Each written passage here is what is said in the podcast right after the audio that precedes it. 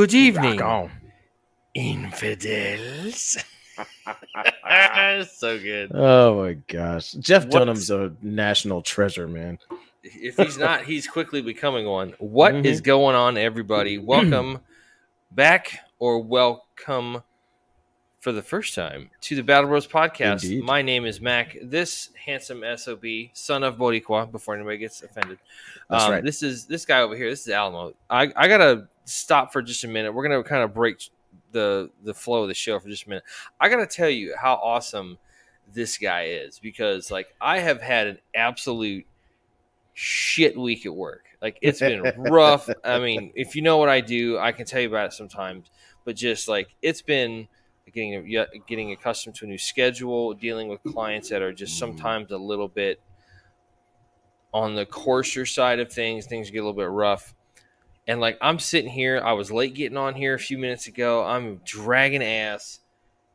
And I get on here and I'm talking to this guy to my left over here, and I'm just like, let's go kick this chicken. Absolutely. Like I'm ready. It might have been that. It might have been this um this monster energy drink that I've got going on here. We're not sponsored by them, and they're he not. is slightly caffeinated, folks. I'm I'm I'm right where I need to be, brother.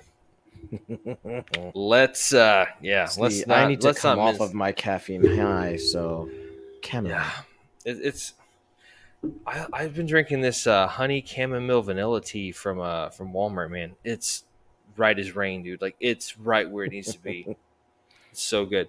So, like I said, welcome to the show. If you haven't been with us before, um, check us out online. You can find us on any one of the social media accounts. We've got the YouTube, we got like, the Facebook, share, the social, subscribe, hit the notification bell.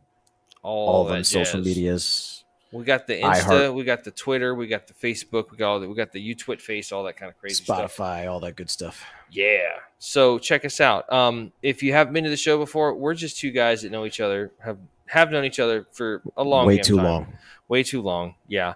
Um, we have stayed friends through a lot of various things that have happened in our lives. Um, we are both GWOT veterans. Uh, Alamo went to Iraq. I went to Afghanistan. Um, not too many years apart, but um, you know that's something that we have in common. We're both Army vets. We're both 11 series guys. And, you know, he's a he's a, uh Chuck a Chuck. two- he's a Chuck Chuck. I'm a I'm a Bang Bang. So, um, yeah, that's we have a lot of similarities, and you should be amazed. I want to warn you, folks, if you're joining us for the first time, you should be amazed at the fact that we can put on a damn podcast because we don't get a lot of things done. When Mm-hmm. I we're mean, supposed to a lot of If you look at like all the scars from our knuckles, yeah, yeah, kind of. that should that should tell you a little bit about. that's that's a shirt yeah. right there, just us going.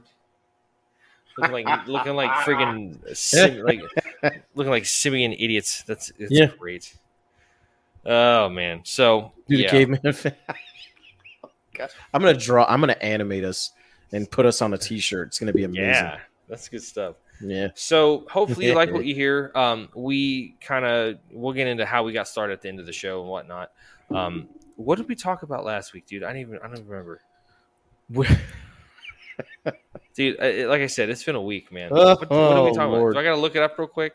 Uh, it's possible because now I'm having a brain fart. Yeah, I, Um, I'm sorry, No, you're good. my bad. We talked about last week. Doodly Who can doodly get to it quicker? Yeah. Yes, indeed. Let's see. Like I said, folks, it's amazing we're able to put on a show when we can't remember what we did from week to week. we talked Like, about holy getting crap. over. It was the go to sick call damn it episode. Oh yeah, yeah, yeah, yeah, Yeah. yeah. That was a good one. Yeah. yeah, that's awesome. And uh, in case you guys didn't remember, didn't know or remember what that episode was about, we essentially were talking about how, you know, we as veterans need to get over not trying to take care of our issues, whether that's mental, physical, whatever, Get over that military machismo and just be like, and hey, admit you hey, got a problem. shithead, go to sick call, damn it! Like Oh, insert yeah, right. Bill. oh, Bill. I miss you, man. what are you Jeez. doing? We need to we, we need to get we We should have Oh, him dude, on the I'm so show tired just, 'cause to- just to- already. we should have him on the show just as a VIP, just so he could talk about when he, He was could in do. Nam we and could have all him do an good stuff. intro. We could have him do an intro. Yeah. Yes. Yes. I'm gonna, dude. I'm gonna reach out to him this weekend, man. No Yes. joke. No joke. But just have him saying, "Hey, shithead, you're listening to the Battle Bros podcast. Pay attention." Something like that. That would, that would be our opener. so that would be so good. that would be so funny. so good. Oh my god. Uh, and if you folks are, are, are know the bill that we're talking about, you know that that's pretty damn spot on. So it's all. Oh, good. yeah. But but yeah, last week we talked about you know going to sick hall, um, basically just getting the help you need when you need it. Um, Exactly. Don't don't don't go into that whole spiral of oh I'm good I'm good because then after a while you realize well fuck I'm not good and Yeah. I put myself here. So um, it was a good conversation. I thought we did really good with it.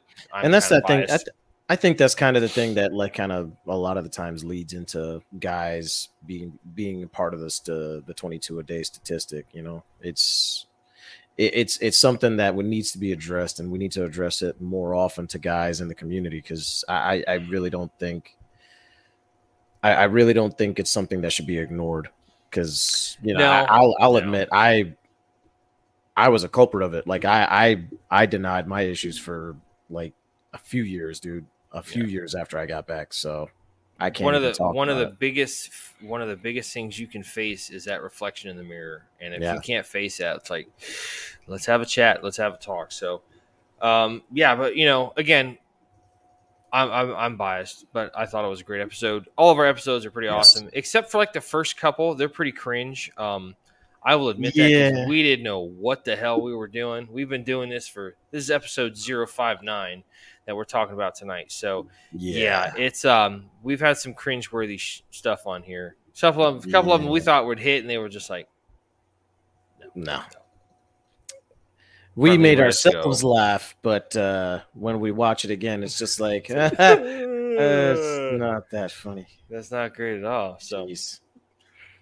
So yeah, you know we we want to hear from you guys. We want to know what you want us to talk about. Um, yes, feedback. some please. suggestions, feedback, Leave all that kind of comments in the comment boxes. Even though we've been doing this for going into the majority of our more than halfway through our third season, we're still uh, learning. We're still learning how to do this. Still trying to get better and improve and make it more of a Trying to make it better for y'all. Make it better for the consumers that need to see this kind of stuff. People that are going to be watching or listening or consuming the content, so to speak. That's right, um, baby. You know, it's it's not always about us watching it or somebody watching it. You might, you know, and we'll say this later at the end of the show, but it's always kind of about you tell a friend and then they tell a friend and then they, somebody hears it who needs to hear it and they're just like, oh, well, shit, I'm not in as a dark place or as a bad Yeah. place as I thought. There's hope for me. I can get help. That's what we're trying to do. The And that's message important isn't always about you. It could be Yeah. someone you know. you know, pass it along, pay it forward, all that good stuff. So, so as I mentioned, this is this is our latest and greatest episode of the Battle Bros podcast with us. Um, this is episode 059. We were doing a little bit of a special show today because of the fact that we're going to have. Um, we've only done this, I think, once or twice before. I think it's just with Brian that one time, right? Where we had a special guest. Yeah, the last time we had a special guest. So this is the with second yeah. time we've done this. Um, we have a gentleman that's going to be coming on here in just a few moments. Um, Alamo uh, knows him from um, from his church and stuff. Correct. Uh, the That's, episode- Cornerstone Church. That's Cornerstone Church in Deltona. There you go. Shout out to Cornerstone Church in Deltona. So the name of this episode is "Faith of the American Warrior," and let's go ahead and That's bring on our special guest. Uh, this gentleman is his name is Josh Rhoads. Josh is the pastor of uh, Cornerstone Church in Deltona. He's also a f- former small Army groups. guy. Small groups.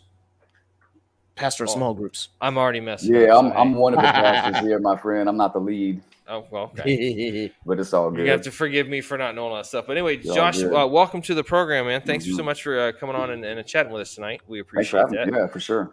Of course. Um, we've been. I know Alamo's been excited to do this one for a while. He's like, dude, Yeah. I got this great idea. I'm gonna get my guy Josh to come on here. It's gonna be dope. I'm like, "O- okay, well, Yeah, we've been talking about it. We just we've So- been having to link up schedules, man. So I'm happy Yeah. that I'm able to be here. And again, thanks for this opportunity to be here with y'all. and the moons have aligned. Mhm. There we go. So the episode, the, the title for tonight's episode, everyone, is "Faith of the American Warrior." And the reason we brought Josh on is Josh is kind of an interesting guy because of the fact that not only is he um, a pastor at, at this church, but he's also a former former Eleven Bang Bang. Um, as we were we were mentioning beforehand, you were um, stationed at Fort Riley for Mhm. uh, out at Big Red One. So Mhm. um, we're going to be kind of talking about like the differences in this aspect of religion um, from kind of three different viewpoints perspectives religiously so to speak so you know Mhm. josh being a pastor alamo being a little bit more devout in his faith and me kind of being somewhere in like the gray area ish Mhm. kind of thing so we all have our own beliefs, but just to the level of faith and to the intensity of that faith is probably going to be the big deciding and qualifying factor to differentiate differentiate the three of us. Mhm. So, um, so Josh, let's get a little bit of background. Um, I know you don't like to talk about yourself too much, as you stated earlier, but let's just get a little bit of background information. Are you a Florida boy by chance? Are you from elsewhere? Or Yeah, I'm a Florida boy, man. wow, I didn't even know that. Yeah, I'm a Florida Oh, boy. Nice, Yeah, love it, love it. I lived so, here since I was 4 Mhm. Okay. Good stuff. Good stuff. Um, how did you go about joining the army? So I always knew I was going to join. Uh, Okay. my, my grandfather, he was a corpsman and he served in three wars. And um, Wow, uh, yeah, and um, then my That's dad was a- in the military. that's a hell of a freaking lineage to inherit. That's amazing. Yeah, he actually, my grandma's from South Korea. So when I had that Korean conflict, um, Okay. he, married, he got he got my he married who is my grandma. Obviously, brought her over, and then my mom and blah blah blah. Here we are. So um, then my dad was also in the military. Uh, he was stationed in Fort Hood, and that's where I was born. Um, and so I was born on Fort Hood, Texas. I just come from it. And growing up, I've always had a warrior spirit. Man, I, was always into weapons, tactics, and fighting. And you just want to be a warrior, you know? And um, so as I was growing older, getting up, um, you know, after school and everything, I always knew I was going to go in. And so I figured I'd go to a place where I can hone my skills, but also learn some new ones and get some experience. Because, you know, when you're young, you don't really have, like, that was it for me. Like, the military was it. I didn't have a backup plan. School wasn't a thing, right? So I was just like, I'm to go be a warrior and I'm to go do this thing. Um, and so leading up to it, I already knew it. And I remember I was in class and I was in a, it wasn't like a dropout prevention school. That was later on for me. um, but I was in this class that was supposed to be a lot easier for like, I guess, uh, kids who had learning disabilities, or maybe Okay. you just, you, you know, you know what I mean? Like I did the FCAT, I was taken out and put into a different room because I needed more time for things like that, you know? Sure. so I was taking up these classes, and anyway, um, I remember being in class, and then the towers got hit, you know, and I just remember watching it, and all of us, everyone, and I, I had friends whose dad worked in the Pentagon, and just Oh, all this wow. stuff is going on, you know, and um, we just, uh, it was just in that moment, and then, you know, I graduated in 2004, and then Okay. I ended up going in the military uh, after shortly after I graduated. Um, and so when I did that, man, I was really excited. But they, this thing was was hopping and popping in, in 2004. We had already been in, obviously, so things. It wasn't like Fallujah. That push had already happened uh, with the Marines and all that stuff. You know, so things were a little calmer, but not so much. Right? We had already Yeah. been there for some time. By the time I went in, so um, I linked up with this recruiter. Man, I was out in like three days. You know, um, and she it was cool. I got a twenty thousand dollars sign on bonus. I went in as a PFC. Ah, one of the lucky ones. Yeah. yeah, you know, like she helped Sergeant Ross, man. If she, if she if you're watching this, thank you. Uh, her name was Sergeant Ross, man. She was an MP, and she was real cool, man. She was about it though, you know. Yeah, for sure. Um, and so, you know, I I told and I walked in. I was the easy one because I said, listen, I just want to be infantry, right? And they were like, let's go. was, that, was that you? Yeah. That was me. They're just like they're like I was like, you know, I was reading about this infantry thing, and he's probably sitting there going, "Got a bass on the line, got a fish on the line." Hey, oh, Yeah. yeah, I was I was the easy one, man. So I went in and I, Yeah. scored the really I guess barely made it to to even do that job, you know. And um, man, yeah, it was I was out. and then I was out in three days, and then we we we got after it, man. I went to Fort Benning, Georgia, and we I, we arrived at like three in the morning, and we went Yeah. to work, you know, and then uh, from there, the short of it is we basic training Fort Benning, Georgia. You know, we didn't go to any AIT or NTC or any of that stuff. We just you stay there, right? And then um, So you were there for 14 weeks, just like Yeah. we were. Yeah, 14 Yeah. weeks OSUT. That's the Gotcha. home of the infantry, man. It was cool Yeah, though. That's where Airborne's at. They were doing Ranger. Uh, they had a Ranger class going through um, uh, when we were there too. So it was pretty cool to see that too. Uh, so yeah, then we. Oh.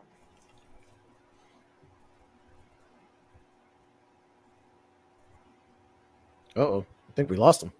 I think it froze. welcome There back. Hey. Oh, hey, there we go. Yeah. So we had went to. We got our orders to go, and if it turns out that a lot of us went to the same unit, uh, which was Fort Riley, Kansas. We were we were told that the unit we were going to be with was in Hawaii, and we were excited about it. And then come to find out, we get our orders, and they're telling us we got to go to Fort Riley, Kansas, because they were moving the unit from Hawaii to there, so they weren't going to ship us to Hawaii to ship us to Kansas. They threw us in Kansas. let me let me interrupt you. So like I remember, needs the army. yeah, right. Big green weenie strikes again. Ah. it, man. I remember. I remember. Uh, the, you know the comedian Sinbad. Yeah. so he was telling a joke one time. He because when he was a younger man, he talked about joining the military. He goes like, he's like, man, I ended up joining the Navy. He said I'm gonna travel the world. I'm gonna see all kind of stuff. He goes, you know where they sent me? Wichita, Kansas. You know how hard it is to describe Wichita, Kansas when you broke down on the side of the road? It's like, where are you at? I'm on a road. Uh, there's a telephone pole. There's some dead birds. Come get me. You know. Yeah. It's Florida boy going to Kansas where there's snow and nothing, right? Like you Yeah. got Topeka, Kansas, you got Topeka, Kansas, which you know that any city that's outside pretty much of the the base is really staying alive through there. So from the base, you know what I mean. So Yeah. it wasn't the best, and then had It's, Junction. it's it was out there. stuff. Yeah. Junction City, Manhattan was right out the way. You know, you had to, I mean, just to go to Topeka or Kansas City, you had to go about two hours away, you know. Yeah. So just to see any kind of different, like fun, you know, more like kind of like uh, what we have our, our Orlando, you know. Yeah. So it was a different experience. Man, I had to learn how to drive in snow and all that stuff. I did some fun stuff, but, um, you know, we went to Kansas and then we had this big celebration thing coming over. And it turns out, turns out that the army at the time, the reason why they're throwing money at us and all this other stuff is that they were doing an experiment and they wanted to see how much or how quick they can get a battalion combat ready, how quickly. And so we literally um, Alpha Bravo Charlie, we had HHC down on the, you know, down on the very end. We had to build all of our stuff on the inside. We're, we're dry walls, we're building offices, everything, right? So not not just uh, not just putting together a, a, a unit organically, but just like also your barracks and like your office buildings on Fort Riley. One hundred percent. Damn. Our, our barracks, the- well, our barracks were really nice. They were in a hotel, so we didn't have to build the barracks, um, Okay. kind of kind of deal. But our the company on the inside was one giant warehouse that we had to section out when we got there. Um, when I first got to my unit, we carried, the, you know, um, there was only three of us. You know what I mean? So, and, and we were just in this giant warehouse. And then as everyone starts filtering in, you know, we're building up our offices. I was a part of Delta. Um, I was a third platoon, Delta. And um, yeah, man. I mean, the bathrooms and the structure was there, but we had to build out everything else, you know. And then, uh, gosh, when we came back, it was it came to be true because we didn't even have a battalion. There was nowhere to come back to. Dang. They, they either sent you home if that's what you wanted, if you didn't reenlist, or they sent you on to the unit that you reenlisted with, or gave you the time off that you needed, whatever. So when we got back, there was no place to even go. You know what I'm saying? Except for you and holdover.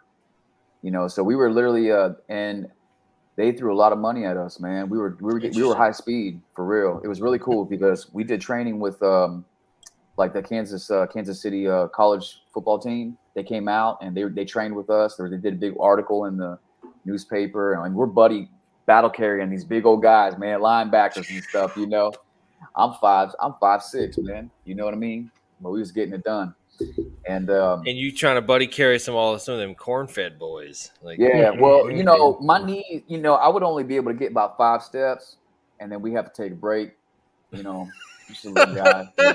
And then we eventually we eventually had to hit, do teamwork and everything because there's a whole teamwork thing. It was really cool. It was really cool for them to come out and see how we trained and also to talk to them. And but you know, um, I think all in all, it was about a year, a year and a half.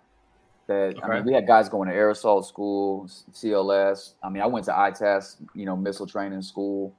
There was they were just throwing training in schools left and right, man. We had guys going airborne. We had guys going down to snipers, the HAC guys, and it was really it was a really cool experience. We met General Schoomaker of the Army many times. Uh, he came out. He's like, "You guys, Black Lions, are making a big stir at the Pentagon and hyping us up and everything." And you know, it was cool. It was a good experience. I met I met General Schoomaker once. He was uh, he was involved. He's involved at a, at a charity here in, in Tampa, um, and he actually came into the the retail shop that I worked at, and uh, we kind of struck up a conversation. Next thing I know, he's shaking my hand. I'm like, "Is this a four star general's coin? Like, this never happens to me. No way." Dude, he's super cool, man. He really is cool. Great dude. I mean, I saw him just like an old crushed up country ass, you know. Yeah. But Ball his cap stars, it was crazy because the stars don't even fit on the berets. See, we had the berets at the time. They didn't the covers the way they were in the thing. So we Berets these- here, the stars are like out to here. Yeah, it was a weird looking thing. Yeah. You respected it though. You didn't say nothing. No, you know? not at all. No, I mean that's that's a that's a good dude right there. Like when I Mhm. talked to him, you could just tell that was a that was a leader. He was a good, fantastic. Dude. Oh, 100 percent. So, um, you, you deployed with um Big Red One? Black Lions, yeah. Yeah. Baghdad. And how We were at long? How long Falcon. did you stay? How long did you stay with Big Red One before you left? We were. What do you What do you mean? Like how long were you? Were you with that? You did you do just one enlistment? Did you stay for multiple enlistments? No, I just stayed with one enlistment. okay, I so you were there one. like I- what? Six years? No, my contract was for three. Oh, that's right, active duty. I'm sorry. I'm used to like Mhm.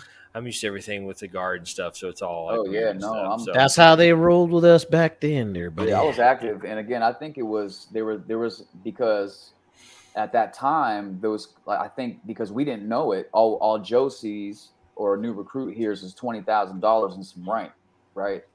But there was a whole thing behind it because you know contracts and stuff change all the time. Right. What they're Yep. allowing goes in and out changes. I had to, at the time, I don't know what the tattoo policy is or the any of that stuff. I had to on a paper, I had to draw all my tattoos all over the place, like, and I had to get a waiver for me to even get into the army. And I don't know what the waiver looks like now, you know. So I know that so much. I know that that's changed uh, quite a bit in the last decade or so because it just kind of depends on on Yeah. the guys that you have. They've as- definitely gotten a lot more lax. like when we had Yeah, uh, a lot the, the- more. not the guy now, but the guy before him, uh, Sergeant Major Grinston now is the Sergeant Major of the Army, but the guy before him, Sergeant Major Dailey, he was an 11 Bang Bang. So, like, he had his Ranger tab, all that stuff. He's like, I don't care. Show up, do your job. Who gives a crap what your tattoos look like? The guy before him, though, was a Sergeant Major of the Army Chandler, and he was a Cav guy. So, like, the tattoo policy got kind of strict back then. So, it's very interesting. And this is why I say, Alamo, we need to talk about, like, this whole cyclical stuff and timelines and you know Mhm. paradigm shifts all that kind of stuff we should we should have that conversation but like it's interesting to see how all that kind of stuff changes i don't know what it is now i just know that they went back to the old pinks and greens which i think look dope they're awesome because they have so I honestly, I wish things. they, I wish they'd have gone back to that when we Oh, were I still in. That would have been I so. know, man. Like, the, the blues were okay, but it's like, why are we making a ceremonial uniform for everyday use? Like, that's kind of no, dumb. When you're No. wearing your combat badge, combat patch as like your um, enamel, you know, thing, like I, I didn't agree with that. It's like there's just more crap to pin onto it. You got to wear a, a metal Yeah. replica of your tabs. And all. No, They just need to go back to regular BDUs and call it a day, man. That was those were Or- quality. they held up. yep. if you did like the ACU pattern in BDU style, like that and that camouflage, but like that layout and stuff where you got all the flaps and stuff. Yeah, Yeah, I mean, personally, I mean, the multicam looks good. I, I like it. It's, apparently, it works. it I, does. I never used it. This guy knows. you did know, you I- did you have it issued, Alamo? Uh, right before we went to Afghanistan, well, the the MP unit that I was going to go with at the time, they got it right before. Like I actually was about to get issued the uniform, and then because I was leaving, they were like, "Eh." Bafangu. beep. Yeah. But it is a great. It is a great uniform, though. So okay, yeah, so I was kind the of, second rotation um, with the new ACUs. Like I, we were the right after basic training because we got issued the ACUs. Uh, there was we we were we were the second ones to be on the scene, like graduate with the new ACUs. You know what I'm saying? There wasn't a whole lot of people that had them yet, and I got to tell you, man, them things were garbage, bro. Straight up. Straight up. Yeah. so no, they blended in with they blended in with stuff. All right, a Yeah. pile of gravel. Yeah. staticky Uh, TV. You got maybe you your got grandma's that ugly couch. Ugly couch, or you got abueli, you got abuela's, you know, staticky ass TV. You just be like, and that's you know, Yeah. freeze right in front of that. But listen, Yep. This it's it. it's it's just like with Kyle's interview when we talk about the nitty gritty stuff. Here you got three guys. We're three eleven, you know, we're three eleven series guys, and we're just talking about stuff the way it is. And we'll tell you, ACUs were trash. Garbage. ACUs were hot garbage. Thank Yeah. you. Said what I said. Come at me, bro. Moving on. Had Anyway. they, yeah, had they used different color patterns, it might have worked better. I mean, the color pattern was whatever. It was just the quality of it. You know, sand Oh and- yeah, sand and sand and dust don't go well with Velcro. It just I- doesn't. I, I Uh, had a I had a couple of crotch blowouts on those uniforms. Yeah, I'm not gonna yeah. lie. Pockets, I remember. cargo- I remember cargo getting. stuff. I remember getting issued a new pair of trousers, and like you had the the calf pockets at the bottom of the trouser leg, Mhm. and like the leading edge where it was supposed to be stitched down. Nah, fam, it was already. It was the it's like there was a oops, I forgot. Oh, I was on a break. I Yeah, just I mean, forgot about this. It's it's trash. It was a I cool understand It's all idea. about, it's all, yeah, they were trying something. Look, I Yeah. they weren't bad, it, but they were. I mean, if Yeah. you're gonna, for me, I mean, for me, I mean, the guys that, you know, if you're just wearing it around town, it was it was a great, it was a look, an awesome, it was a good looking uniform. I didn't think it was bad. I like to crease it though. We couldn't crease it because you'd melt the fabric, right? Uh, It was breathable, which is good when you're over in those kind of environments. But still, I think if you're if you're going to be running and gunning, when- Yeah, I, having I a more wish. quality of a uniform where you're not pockets are ripping off and all this when you need that stuff. You know, I remember seeing we because where I was at in Afghanistan, we had a couple of different uh, ODA teams rotate through, and these guys were taking like their old woodland BDUs and like taking the pockets and putting the chest pockets up here and Oh, then taking okay, on all that like, and they were like doing their own version of it, and it's like that just looks like it works so much better. Like, duh, like you know, Yeah. obviously, and you know, you got guys that know what they're doing, and plus the whole they you know they they change the pattern. There's there's this thing about um, multicam is from uh, Crye. Uh, it was it was invented by Crye Precision, and then they changed the pattern enough to where it was not a copyright infringement, so they didn't have to pay the It copyright to Crye Precision and stuff. Pattern. Yeah, Mm. it was. We call it Scorpion, and I'm just like, really? yeah, it's weird. I mean, that that gray and all that don't go in desert. You No. know, it's just weird, man. But I mean, there's nothing like the Marines have it simple. They've got digital woodland and they've got digital desert, and it works. Like, But, let's yeah, just stick with what we had. We had three three color. We had three color desert BDU, and we had woodland, and it's like, all right, we're good. you know, but I, I still think I still think you know terrain dictates, and I understand that Yeah. you know you have to have different uniforms to identify different things and different. I get it, you know, but you know those kind of colors just doesn't. You make yourself more of a target. You stand out, but Yep. it is what it is, right? Yeah. What you gonna do? Before we derail this conversation any further, let's get back on track, shall we, boys? Um, so you were you were there. You did one enlistment with uh, Big Red One. Um, you got out. How did how did you go about going? Now, let me kind of start this conversation this way. Mhm. Were you did you have were you a person of faith when you were in the military? What did that look like? I mean, did you were you devout in your beliefs? Were you kind of like eh? Or was it you know more so when you were on deployment? You know, kind of like I'll tell you for me. So like I my parents both grew up Catholic. Um, they did not get married in the church because uh, the Catholics, the church was like, eh, your mom's kind of young, Mhm. whatever. So my mom and dad left the church just because they're like, we're getting married, so bump y'all. Um, so I I never really knew that growing up. Um, because you know, and that's something my mom has said. She's like, the one thing I regret is not getting you boys kind of exposed to that and kind of at least let you make your own decisions and stuff. I was like, I get that.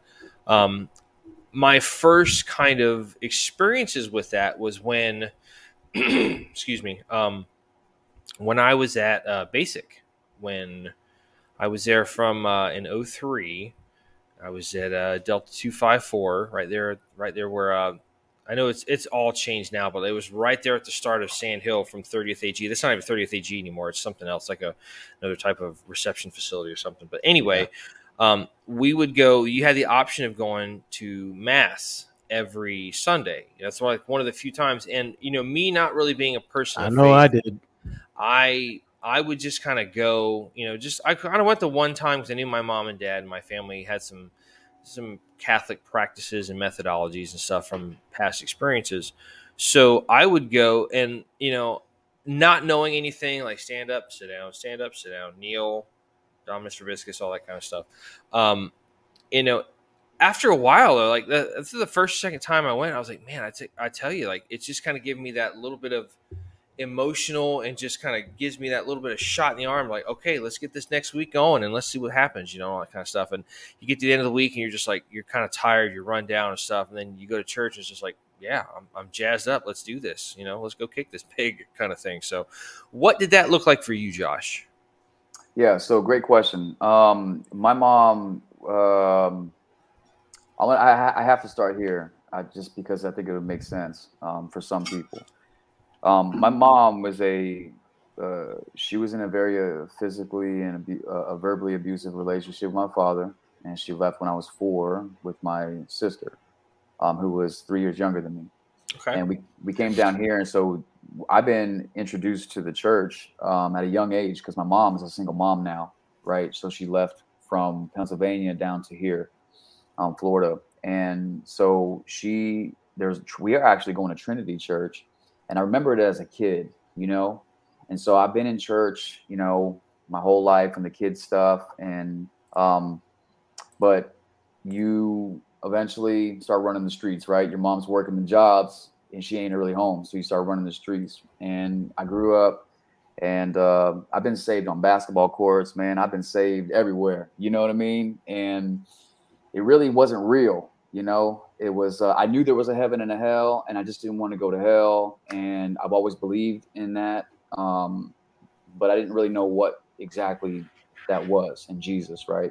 Mm-hmm. So, man, fast forward, you know, I'm getting all these, uh, you know, I'm getting saved. So I'm in, I'm in the military, and I'm like, man, I'm about to go to war, and if there is a heaven, if there is a God, a heaven and a hell, there's a very good chance that I could go to one of those places because I'm I'm in the I'm in the army now and um, and we were in a time of war. So um, I started. I got baptized again uh, when I was in the army, just like you guys. Like we, they, you guys sounds like you had a choice to go. We didn't. Um, my drill instructors, they were like, "You're going." Like that's their only time that they get a break from Joe, kind of thing. so they're like, "Y'all are going." There's no. You, you can go. You can close your eyes. You don't have to listen. So all of us were going. There was none of us that stayed back and um, that's the way that that went for us. So, um, but for me in my belief system, uh, that worked, and so I ended up getting baptized in there, and I got a little Bible, and one of my friends, Sordo, who was in basic training with me, we ended up going being in the same unit. Uh, he, he started ta- taking me in with the Bible. And man, every night I got into this habit of just reading Psalms, and I don't know anything about anything. You know, I don't know what's supposed to do. How am I supposed to be forgiven? I, I just don't know anything. I'm just reading. Um, and so then once I get to the once we graduate and everything, you know, I start going to uh I, I don't know, I just you start drinking with Joe and you start partying and you start doing all that. So my faith really wasn't established when I was in the military. You know, I've been exposed yeah. to it, and it just wasn't established. Um, and it wasn't it, wasn't really established until I got out.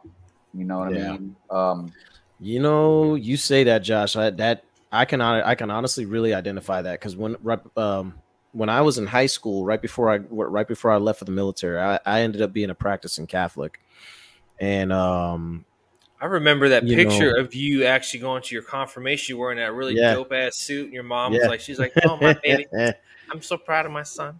I, I, I shook hands with the with the regional bishop for uh, Yeah. I think it was uh, the Tampa area, which is which he's It's based the out of St. Pete or whatever. Saint, yeah, the St. Pete Diocese. Yeah. and you know it, it's it was it's crazy man like because you know like i said practicing catholic pretty much entire my, my entire time through high school went into the military um you know i kind of kind i kind of always figured like you know i got to do the right thing because you know you know god's watching but again it was one of those things of like you know i fell into the whole thing of like you know I am with the boys, you know, I'm doing stuff, you know, I'm drinking, joking, you know, whatever.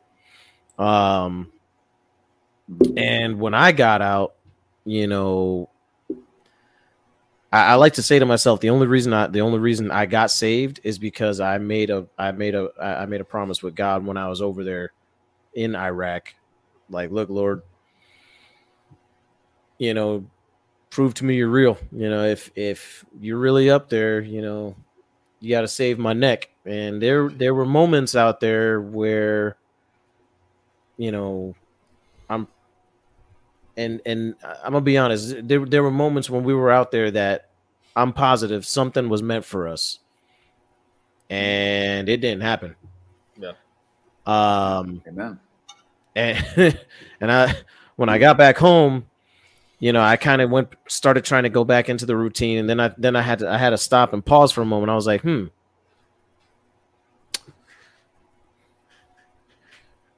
You still remember that for you still remember that that thing I said or yeah, you still remember that thing. Okay. So so He just Um, tapped me and said, You're up there, buggy. yeah so i ended up so i ended up going and i ended up um you know i ended up starting to get back into church and Mhm. you know my sister is you know who kind of you know really got me back into it and i Mhm. think right before which which one? nilka um Yeah, right that- before that kind of fits. right before um my first son was born i got water baptized and uh it was a it was a it was a it was a really profound moment i got i got baptized with my mom i got baptized with my wife tish Yeah. while she was pregnant with jaden so you know That's cool. that's man. why that's that's why I always say that that's that's my wonder boy. There, he's he's he's gonna be doing something great. I just don't know what it is. I don't even think he Mhm. even cares. At least not now. Stop, dude. That's I hear you talking. Go in there and wash your butts. Like, dude, listen. We'll have meetings twice a week, and he's just like, he's, so we can have the Yeah. Get in there and wash your butt. Like that's that's what you hear coming out of this dude across the thing. I'm like, come on, bro, come on. Yeah. It, Watch but, the it's, tuchus.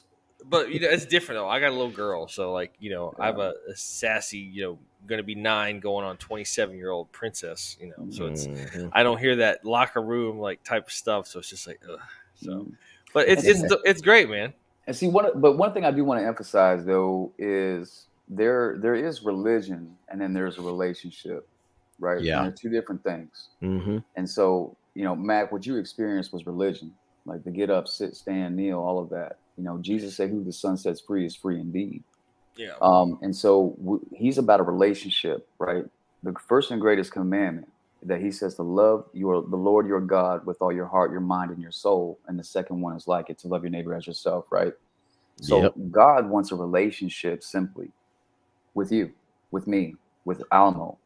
He wants a relationship, and he doesn't want religion, you know. And um, I just wanted to say that, you know what I mean? Um, based off of what your experience, you know, you have a relationship with Manny. It's the same thing, only you can have that with a sovereign and holy God. Yeah. So you know, as I was saying, when it when it comes to me, um, I you know, Catholicism, you know, wasn't bad. I just let me try to find a good way to put this that doesn't seem disrespectful or anything.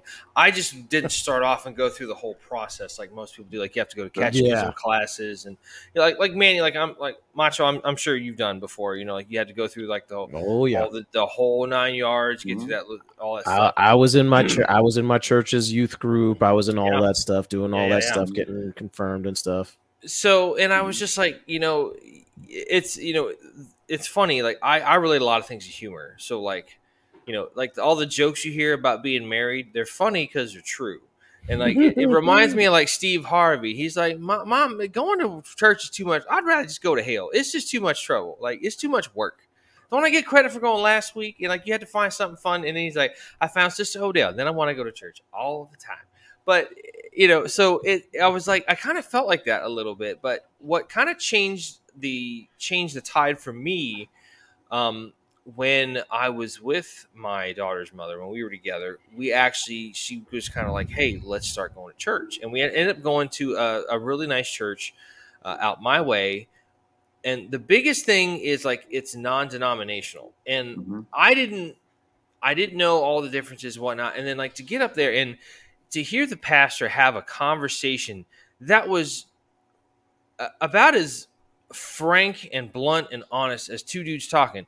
You can't talk to this man about being an alcoholic when you're addicted to watching pornography. I'm like, damn, did he just say porn in the church? Like, whoa, Oh yeah. Oh yeah. yeah, let's talk about this. Oh yeah. Absolutely. So like that kind of really kind of you know got me um got me kind of excited to go like to see what they talk about this that and the other. Um Mhm. we ended up stopped going after a while. I would try to catch it. They had a um, um they had outreach where you could like watch online. Like they would like broadcast some of the sermons and stuff online. So at least I could catch it that way.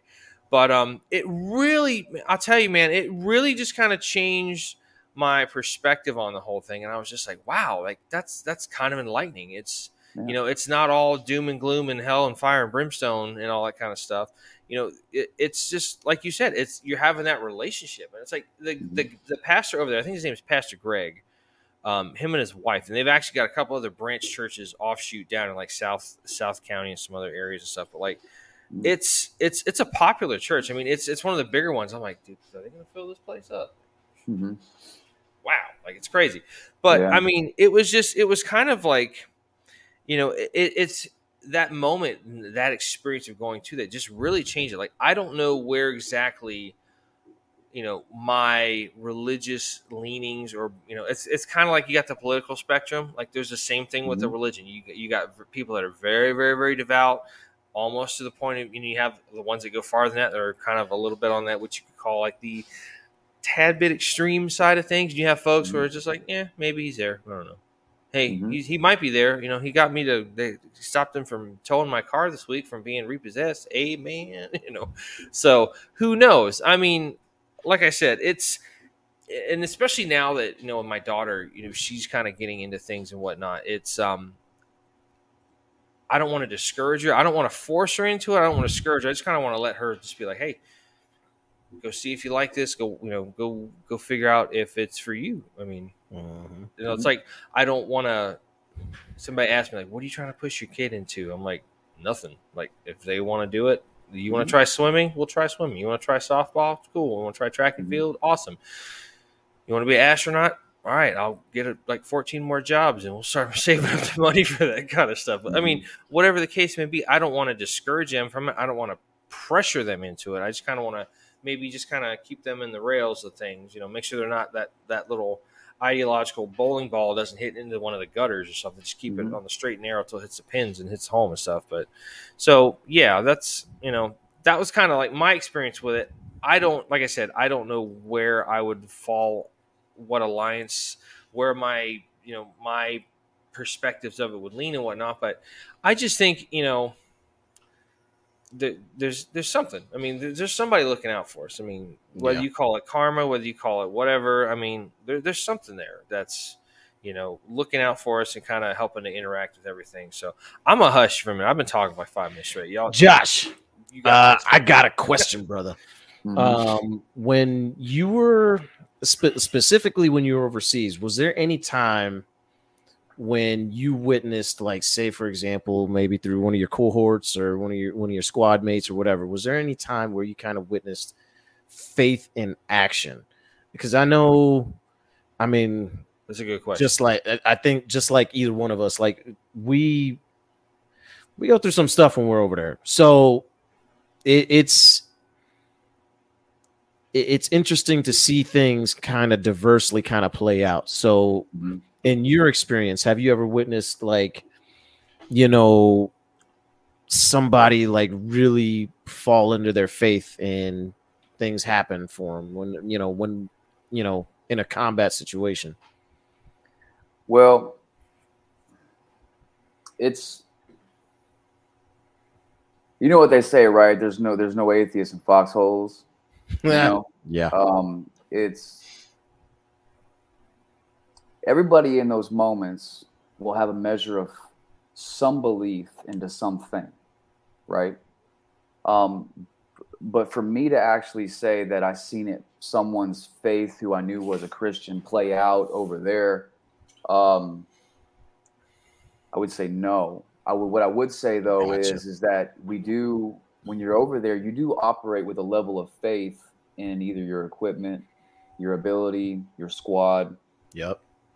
Faith as in a religion, not so much, but a faith and a drive to to get the mission done and completed. Um, in that sense, yes, um, because in a lot of ways you have to trust what you just have to trust it. You you can't stop going. You have to go. Like when you're when you're there, the mission goes forward, right? Uh, whether things are going to break, bruise, fall, whatever the case may be, you know you got to keep it moving. That is Yeah. so profound, dude. I've never thought about it that way. It's like you always, you know, when you hear the word faith, you kind of automatically just kind of paint the, the picture of, you know, talking about religion or your belief in the Almighty or whatnot. But that sounds so so dumb for me to say this, but like faith in your fellow man, it's like duh, like yeah. So i in that Mhm. respect, then absolutely, I would I would consider myself, you know, while I was over there, you'd have a lot of faith in the guys that you you you know went on patrols with and this and that and the other. It's like because you trust them. yeah, You're with them. You trust them. You have faith in them. Um, All you know, those in you- the body are called together to do the Lord's work. That's right. And I think that in some in some cases, like you know what we say, um, like for me, it's when I talk to somebody who literally um, and see you, you think uh, Mac that something is out there. You don't. You're not really too sure what, but you do think that there is some divine, ethereal creator being out there. Which is that fair enough to say? Yeah. There are some out there who don't believe that, who simply think that there's nothing, right? So, Yeah. um, and so for me, I, I don't have enough faith to believe that nothing plus nothing equals something. Evolutionist and the Big Bang Theory and all that.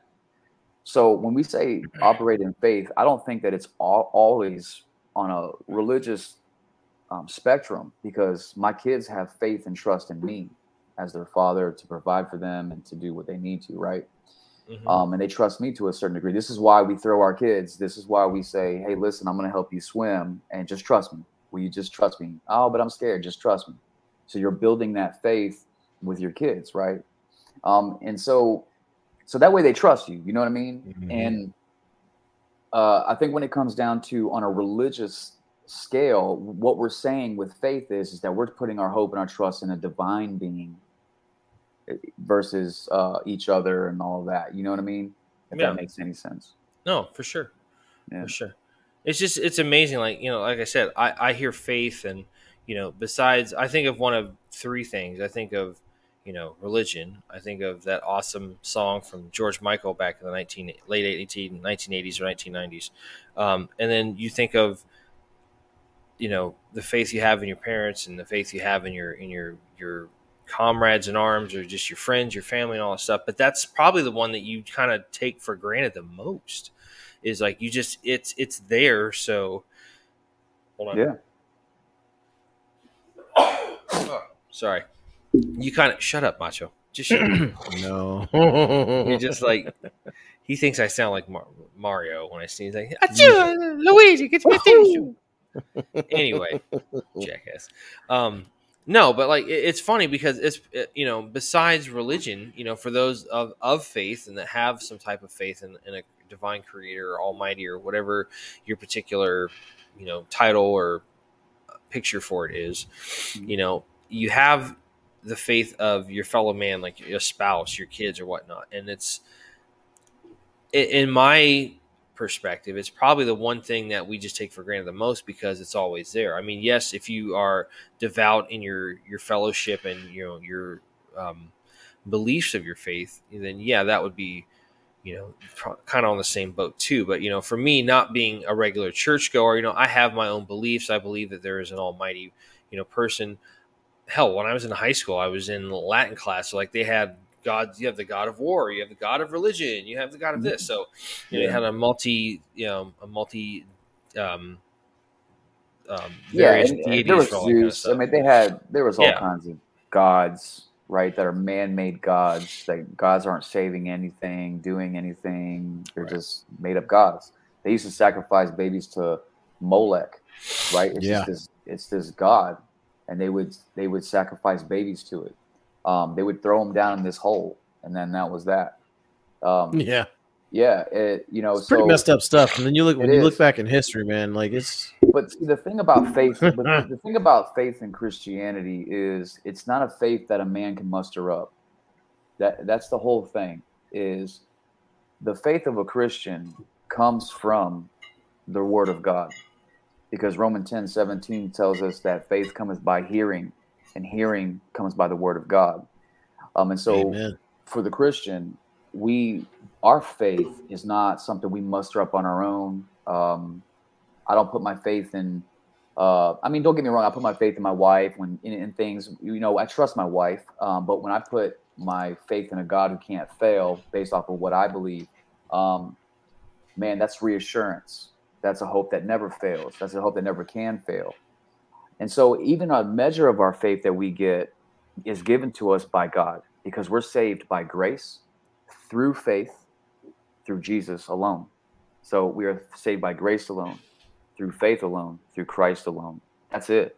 And so even even the measure for any man to believe or woman, child, any you want to call it, in Christ, God has to do that.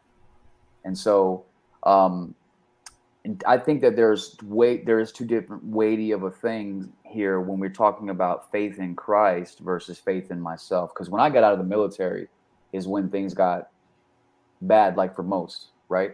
Mhm. Um, and if you want me to, I can tell you how I came into the faith. Um, if you want, if that's Whatever you feel comfortable telling us, brother. Absolutely. And I'd Yeah, like to hear, so- and I'd like to hear at some point also how you were challenged on your faith too, because everybody, I, I know, especially when you get deep into the Word and you start and you start studying really good, you start to get challenged by yes. a lot. yeah, and yeah, and uh, yeah. Well, that's a great question. We'll we'll get to that. Um, so the re- the truth is is when I got out, like most of us, you know, Joe is uh, you're resilient. You know, we were young. You don't go to sick call, um, and so I had no issues, right? I swear to you, we just talked about this. Wow. Yeah, no, I can tell you from the last episode you were talking about. Um, but so you're just you you know you, you're a hard you're a hard man. You're a hard individual. You just don't do that. And I think that way of thinking is wor- it works for the military, but it doesn't work for when you get out because pride comes before the fall. And I think that most, if not all men, deal with that on a huge level. And when you come from being a warrior, that is almost ingrained into you that you don't, you just don't, right? You don't go to sick call, you don't complain, you don't talk to people about your issues and your problems. Very Spartan esque. Well, big. Well, the thing is, is is that you don't, and, and when you do that though, you, you don't have an outlet, and so you carry this around, and you have no one to Mhm. talk to. You have no one to tell you it's going to be okay. You have your battle buddies that you're calling; they're just as messed up as you are, trying to give you advice. It doesn't work. Um, and so I, I mean, like most people, I mean, I was, I was, I went to school, you know, uh, to be a massage therapist. I mean, my my mom told me like, you either need to go to school, you need to get a job, but you can't just keep doing. it. You can't just keep sitting around being depressed. You just can't do that. Yeah. So I decided to say, hey, I'll go to school to be a massage therapist of all things. I figured maybe it might relax me. You know what I'm saying? To just be in a more calm environment, whatever. Um, and so on my way to school, like you know, you're swerving. You're trying to get out of the way of uh, garbage and because there's IEDs and stuff. They put that stuff in there. You're I'm Mhm. going into the school at uh, Everest University. I, I mean, I'm scanning rooftops for snipers. I mean, I'm just on 10, you know? Um, and some of that stuff still stays with me. Like, I'm still very aware, but I was always like that before. Um, there's certain events I don't go out in, Fourth of July, New Year's. I don't do that stuff anymore. Um, and so I got out, and not only was I dealing with that, but I got into a relationship, and I started drug dealing again. I started selling everything under the sun, just hustling, and I got involved with a married woman, and um, you know, it was my first relationship. She was never mine to begin with. It's weird, pretty weird, but man, I never had a relationship. But here we are. I got one with this married woman. This thing was weird. So we had a big split up, and um, after two and a half years, she invited me to church, and um, she said, "I think it'll be good for you," and da da da. So I said no, and then she called me again, and then she she invited me to church, and I said, "Look, man, like I just want to, I'm I miss you, and I love you. I'm gonna go see, you. like I'm gonna go to church because because I miss her. I want to see her." So I go and I see her and everything, and her husband's there, you know, and her husband doesn't know nothing. So we're we're it's a weird thing that's going on, and but the more and more I kept coming to see her, the more and more I started hearing the messages, you know, yeah. and I started seeing the errors of my ways, and um, because I felt so trapped, I felt so broken, I felt so lost, I felt so without a hope. I, I felt like there was there was some of the things that I've done. Um, how do you come back from that? You know what I'm saying? And um, so there I'm in this place and I just I hear it and the time was now. You know, I heard it very clear. And when I gave my life to Christ that day, it was real. And um, I haven't looked back ever since, but this is not to say I haven't been without extreme difficulty, extreme struggles. Um, even being a Christian. In fact, most people who come to Christianity think that because you have a relationship with God, they, you're not going to suffer in this life. In fact, He promises the opposite we will suffer in this life just because it's life. We live in a fallen world, right? Um, but He's promises to be with us through it, and uh, that has carried me through even up until this point now that I'm talking to you here. You know, so that's the short of it. That's how I came to uh, know Christ, and I start. I started. Uh, this was December of 2010. So December of 2010 is when I got baptized. I gave my life to Christ for real, and man, it was a hard road. You know, I was clean for nine months and I backslid for three months and then I got clean again. You know, I was homeless twice.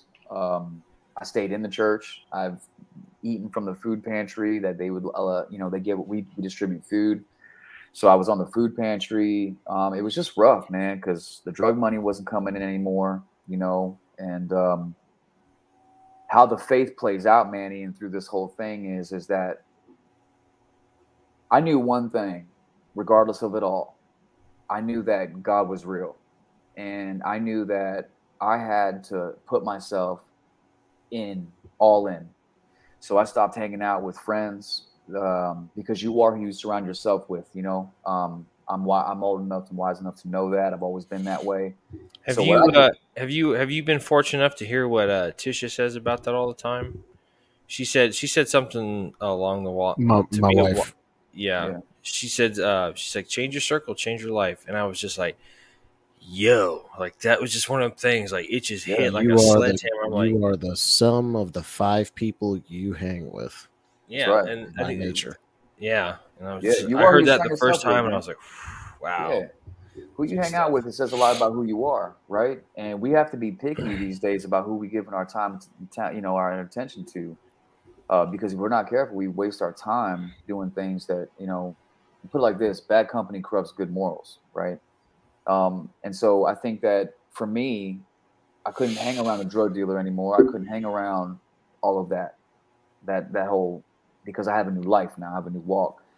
So they respected it too you know? Um, and so man coming here now that i'm in the church i'm down here every day right? I got fired from my job no job skills all that stuff and i'm down here every day man serving um, I'm, I'm, I'm in prayer meetings with grown men, pastors and elders of the church, and I'm learning from them. So I've always hung my, around these older men, even my whole life. But now I'm in the church and, and I'm getting real wisdom. Um, and I had to balance that out too. You know, uh, Manny, just to answer your question, you ask guys questions and you hear things that they're, they're talking about things on a level that you're just not on. So you, you learn a lot, you know? Um, but at the same time, you still have life to deal with. And a lot of these people, yep. like, they haven't been through the things that you've been through or seen the things that you've seen, you know? And so, how do I deal with those things? And, you know, God has started putting people in my life. and that was just that was just that man. Every step of the way, I had a mentor. Uh, someone just came into my life, and we just ended up doing life, and it was always with someone older. Um, and so, how faith has operated in my life from dealing with Iraq and just period, just brokenness. I come from a broke home. You know what I'm saying? How does faith help you in those moments? How does scripture help you in those moments? How do you overcome those objections, right? And I, I think that the biggest thing that we can understand about in any situation is when you don't know what to do, don't do anything at all. And, and I think that if I can say anything to anyone, it would be if you don't know what to do, don't do anything at all. And what I mean by that is, is I'm not talking about if you're talking suicide or or any of those things. You need to get real help. But we have we tend to make things a lot worse when we when we don't know what to do, right? So we put into action what we don't what we we don't know what to do, but we're going to go ahead and do something in hopes that it will make something better, but it ends up making it a lot worse. And now we're now we just dug the trench a little bit deeper. And, and in our hu- in our in our in our humanness and our desperation, we just keep digging and digging and digging, right? Kind of like the guy in the sand pit. Yeah. And so, you know, to overcome those things is one, you can't quit and you can't question your faith. Although I do question my faith at times. Um, well, not anymore so much these days, but at that time, because you're young, you don't know. You know, you, are going based off of what you believe, and and when you're young, it's just like there's a whole spiritual thing that uh, you begin to see. At least I did. There's a spiritual war that we're in, right? We don't struggle against flesh and blood, right? So when people cuss me out or whatever the case may be, it's like, you know, you're we don't struggle against flesh and blood. You know what I mean? We struggle against uh, principalities and spirits of wickedness and darkness and seated in heavenly places. Uh, and so when you understand these things, it's easier to go about your life uh, that way when you're revealed the truth of things. You, you know what I mean? I hope that that can, that helps um, Manny some, unless you have a more uh, direct question that I can peel the layers back with. Oh no, I think that I think that answered it perfectly. Well, I think, but you also got to be. You also one. You, here's the thing. Here's what I'm gonna tell you. One of the things that helped me a lot was is you have to forgive yourself, right? Mm-hmm. We, we can forgive everyone. We can forgive. Uh, we can be forgiven. Um, but but most people have you forgiven yourself for what you've done, because what we know of forgiveness is for forgiveness sets you free, according to the forgiveness of the Bible, right? And so we're forgiven because of what Christ did on the cross, and because we are, we have been set free, right? And so if I forgave myself, man, that was that was a moment where it was like a it just went on the light bulb. I was like, man, I forgave my dad.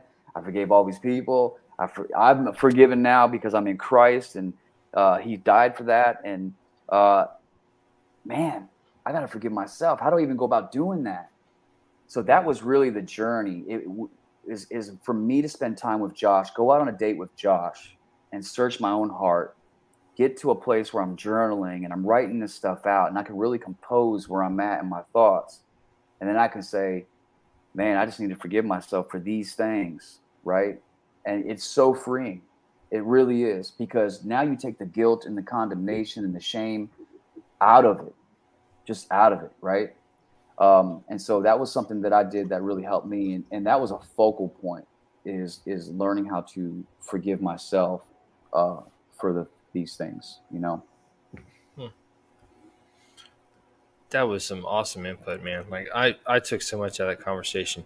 I have a, a quick question that I was kind of popped up in my head. Mm-hmm. So let's say hypothetically you have someone we could say like maybe like myself where they're they want to explore you know what their faith would potentially be what their relationship with god would be the, the you know the almighty the, the mm-hmm. supreme architect whatever you want to call it sure so there's there's um our friend brian well, he went to uh, when he was going to college. He went to St. Leo, which is up there um, in St. Leo, Florida, just north of Dade City. And one of the requirements, and if you're not from, if if someone's not familiar with that college, they actually have like um, they have a, a monastery where they actually have like Bened- Benedictine uh, mon- monks and stuff.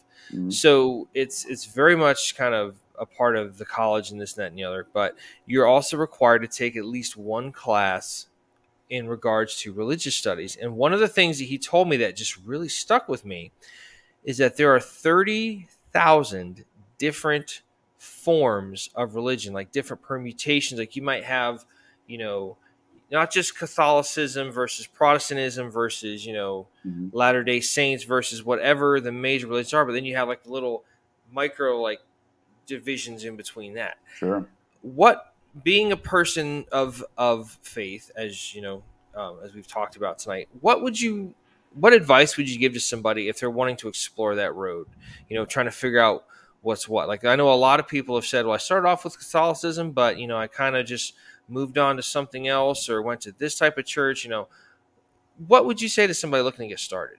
hmm Um, so, because people are so complex, you know, it's never it's never that easy. I think you have to determine what it is that you're searching for, what questions you have, and then, for example, is Jesus the true God? Is he a living God? Is he for real? I think that you would need to go to uh, a non-denominational Christian church um, or just or a Christian church. You can, I mean, and you can go to Baptists and all of that.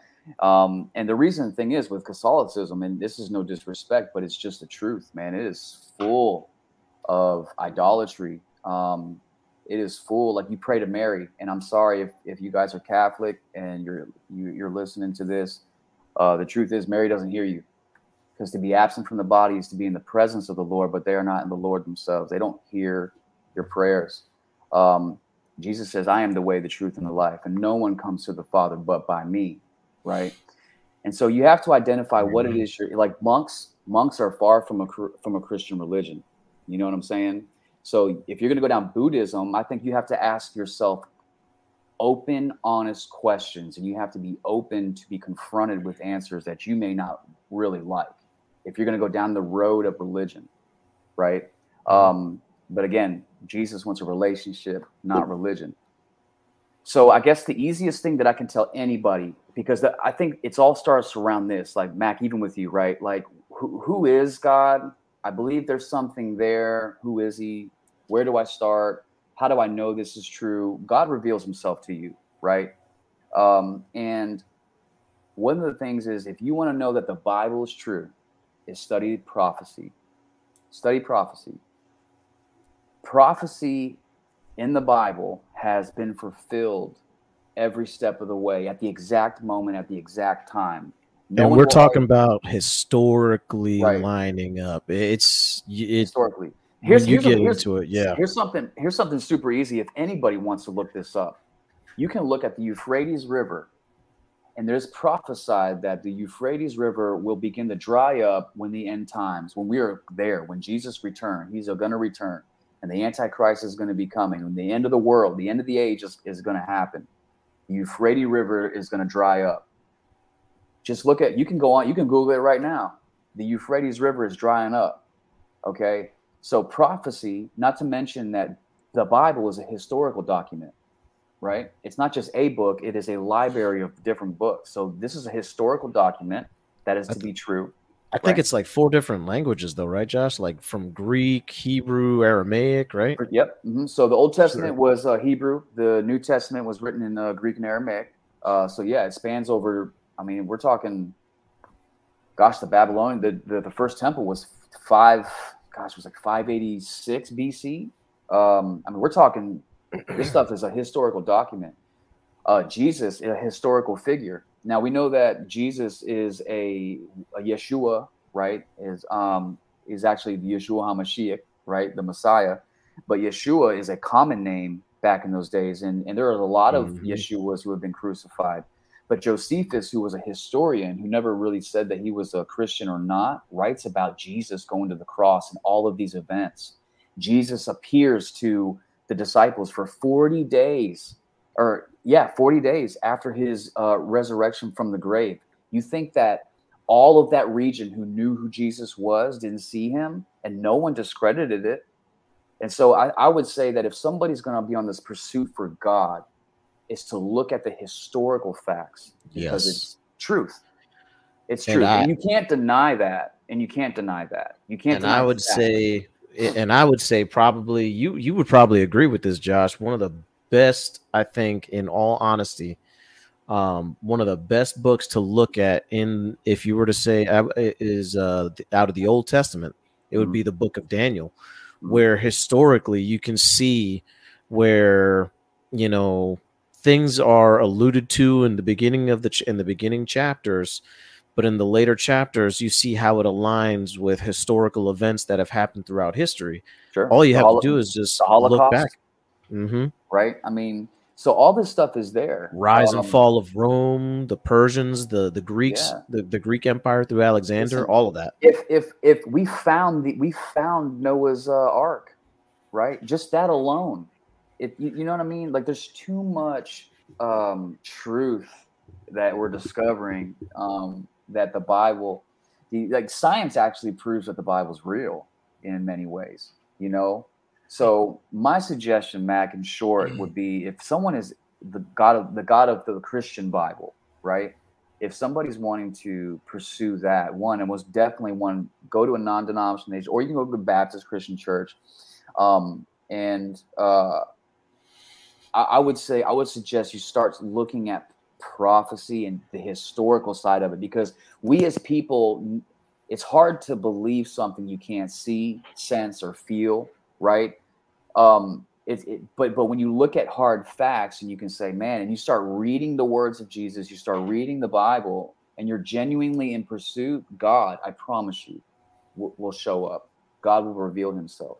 Because he he's jesus said that i've come that uh, none should be lost. I have come to seek and to save that which is lost. So god if you're really in pursuit with your open heart god will make himself known. He will 100% because he loves so much.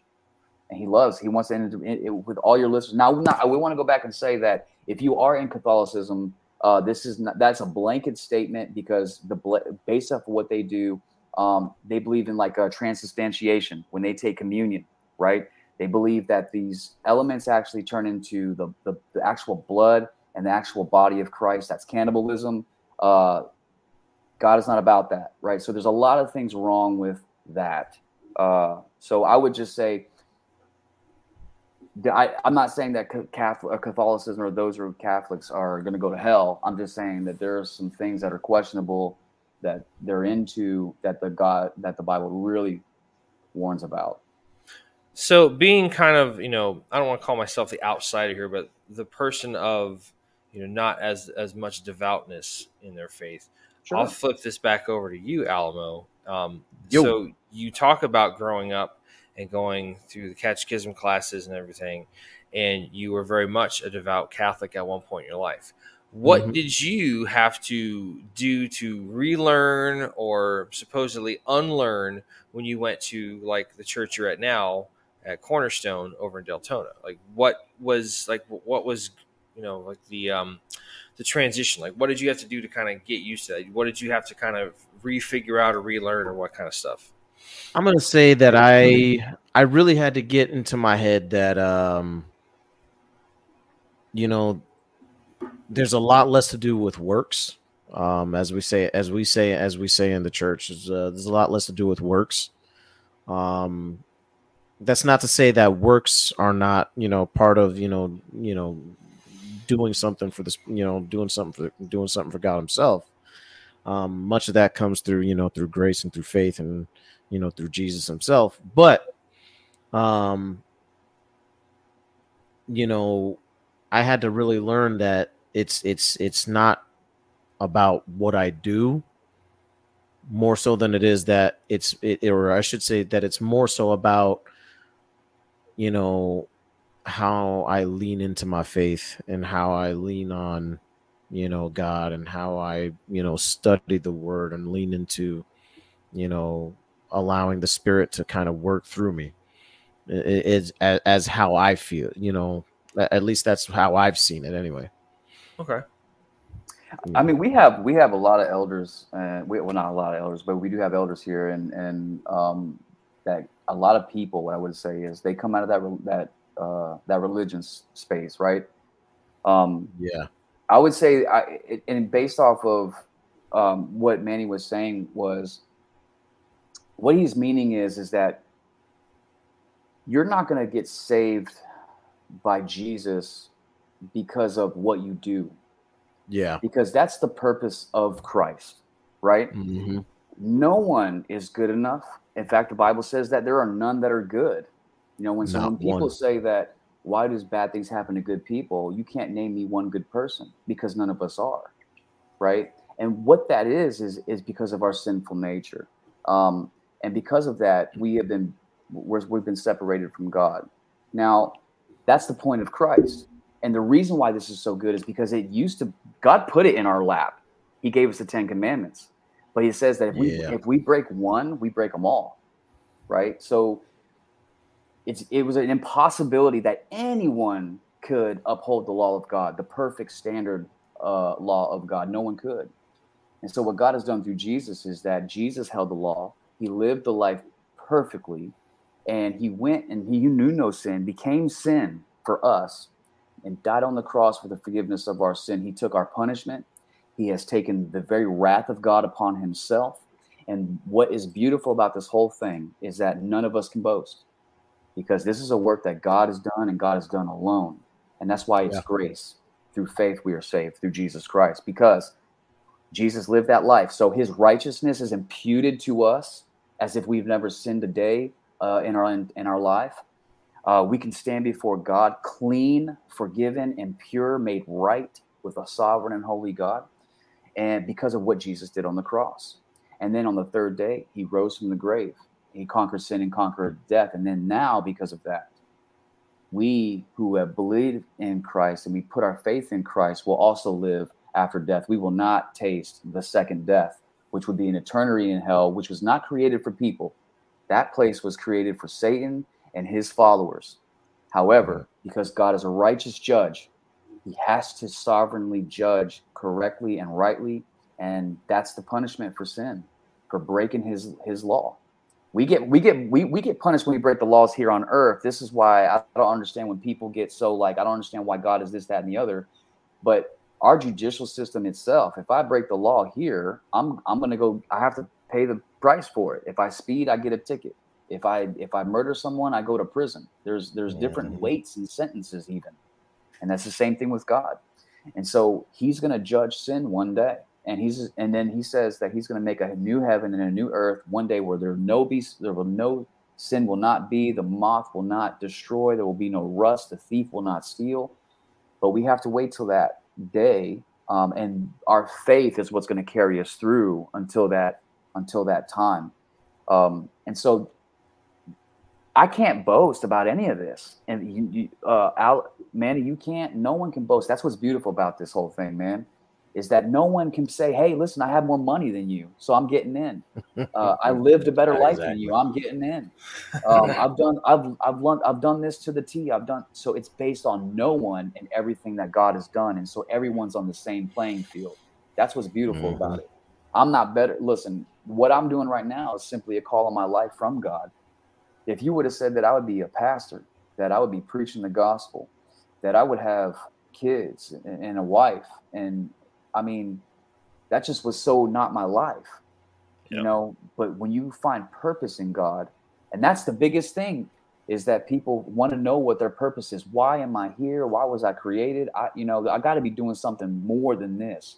Right. Yeah. And, and, and with us, the reason why it is this way is simply because God has designed it this way, because God has created us individually with a purpose in mind.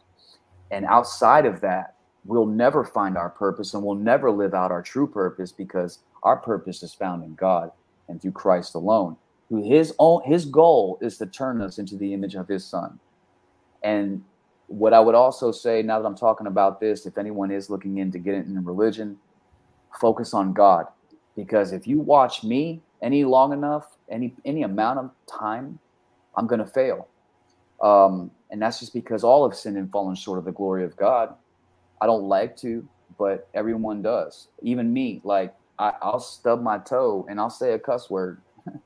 it happens, bro. Like it's just because I have a nature. You know what I'm saying? so what happens is is that man, I don't like Christianity because I saw this Christian do this, I saw this Christian do that, and the, the reality is is that I'm no There's a lot of that. I'm no different than anyone. I can lie with the best of them. The, the issue is is that I have found, or God has found me, um, and so my life is now changing. And so when you look at me, it's like, man, I, if that's Christianity, I don't want it. Um, that that's the wrong way to look at it because God is perfect and He's perfectly love, and He's also a judge, right? Um, so that's the one thing I would also say. Don't use your past experiences to smear the name of Jesus or smear God. Look at God because anytime we're dealing with people, there's going to be inconsistencies, you know? And the church is no different. Yeah, we're a hospital for the sick, but we're a bunch of broken people trying to work, trying to figure this thing of life called, you know, or this thing called life out, you know, and I'm going to get on your nerves sometimes and you're going to get on mine, but that doesn't mean I don't love you, right? It just means that you get on my nerves. We're in the family of God, family fights, right? From time to time. So, uh, those two areas I think are going to be so huge um, in someone's pursuit, I think, is to not let the church hurt or the experiences smear God. Let God be God in your life, not your image of God through people, right? Because I think that that we can never live up to this standard. That's why we have the Holy Spirit, right? And um, living inside of us. So uh, that, and also just study the facts. Just look at the facts and ask God to reveal Himself to you openly, wholeheartedly, and I promise you, He will, because He says He says that He will make Himself known, and that's part of the the blessing itself, because He didn't have to. Mm-hmm. Nice. Man, I feel uplifted already, man. Like this, this is a great talk. Alamo, you have any uh, anything else you want to add? Nah, I just uh, I just want to thank my brother Josh for being on here, man. Yeah, Gosh, thanks for this having me. This has been a, a very I hope it's very what you were looking for. Uh, no, hey, listen, we a lot of times we have people on. It's like we kind of know where it's gonna go, and like you know, ten to twenty five percent, but it's that eighty to seventy five to ninety percent that we don't know. Where it's like this is where the magic happens. Like you just That's see somebody for who it is and and whatnot, and it's like you know. We can't. It, it's kind of been working. It's like, listen, you know, it's going to happen the way it happens, you know. So draw whatever Sure. comparisons you want to life right there with that. But Mhm. Josh, Yeah. thank you uh, so much for being on the show, man. I really appreciate the conversation we've had. Thank you for some uh, some wonderful advice and insight. And uh, yeah, this has been a fantastic talk, man. I, I Yeah. greatly appreciate Thank you, it, brother. thank, you. And I, I, want to thank you guys for having me. And uh, listen, just just don't give up. Whatever it is, just don't give up. Just keep pressing on, keep pressing, soldiering on, keep pressing through it. Um, and again, if you go down this faith journey and finding uh, Jesus, He will make Himself known, and man, He will save you. He will cleanse you. Uh, he will save you right now. Um, but you just have to accept him and believe him into your heart. And I wanted to suggest that you get down to a, a good Christian church. Um, I don't have a whole bunch. I don't know where your audience is at, man. But if you're in Deltona, come check us out at Cornerstone. You can come see me. I'd love to talk to you, um, and we can get you connected and plugged in and down the right way. Good for stuff. hmm You should uh when you when you get a chance to talk to Manny in person, tell him to to tell you about um, our analytics on viewership. It's uh it's pretty wild. Yeah, Like, there's Yeah. instances I feel like what yeah. they're That's- watching from where?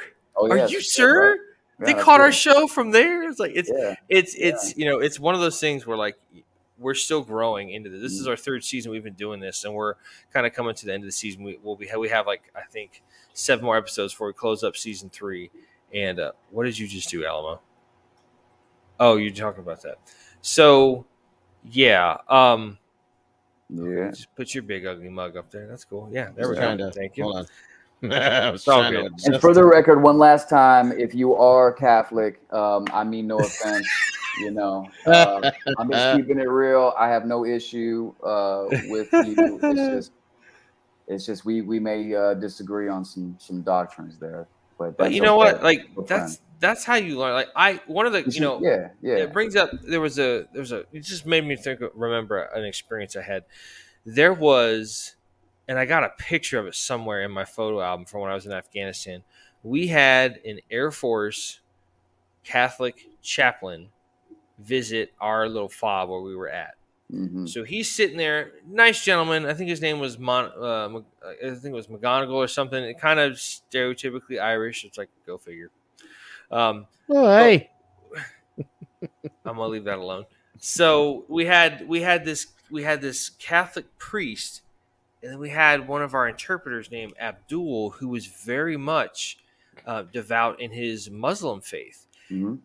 And they were sitting there, like we had our little, you know, our ECP right there, the entry control point. They're sitting there, and dude, they sat there for I want to say like 30, 45 minutes, maybe an hour.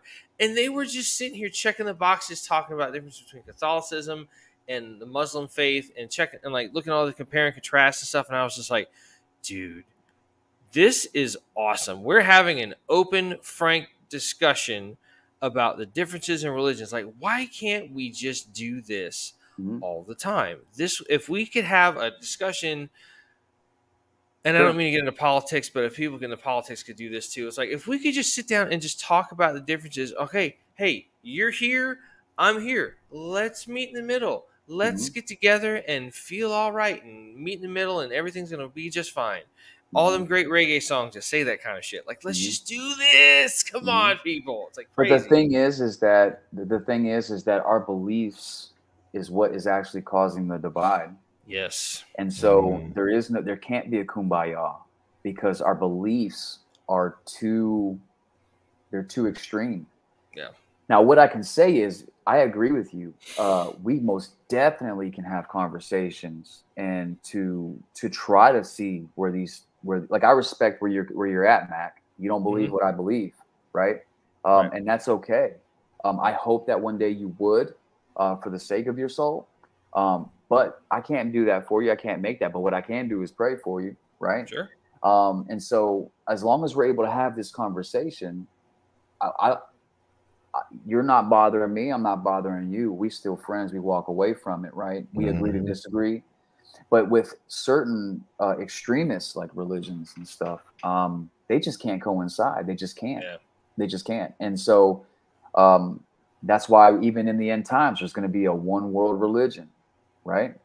That's what they say. So when you start seeing this stuff start ramp up, and you start seeing this um, one world currency, uh, take it from me, uh, that's the mark of the beast.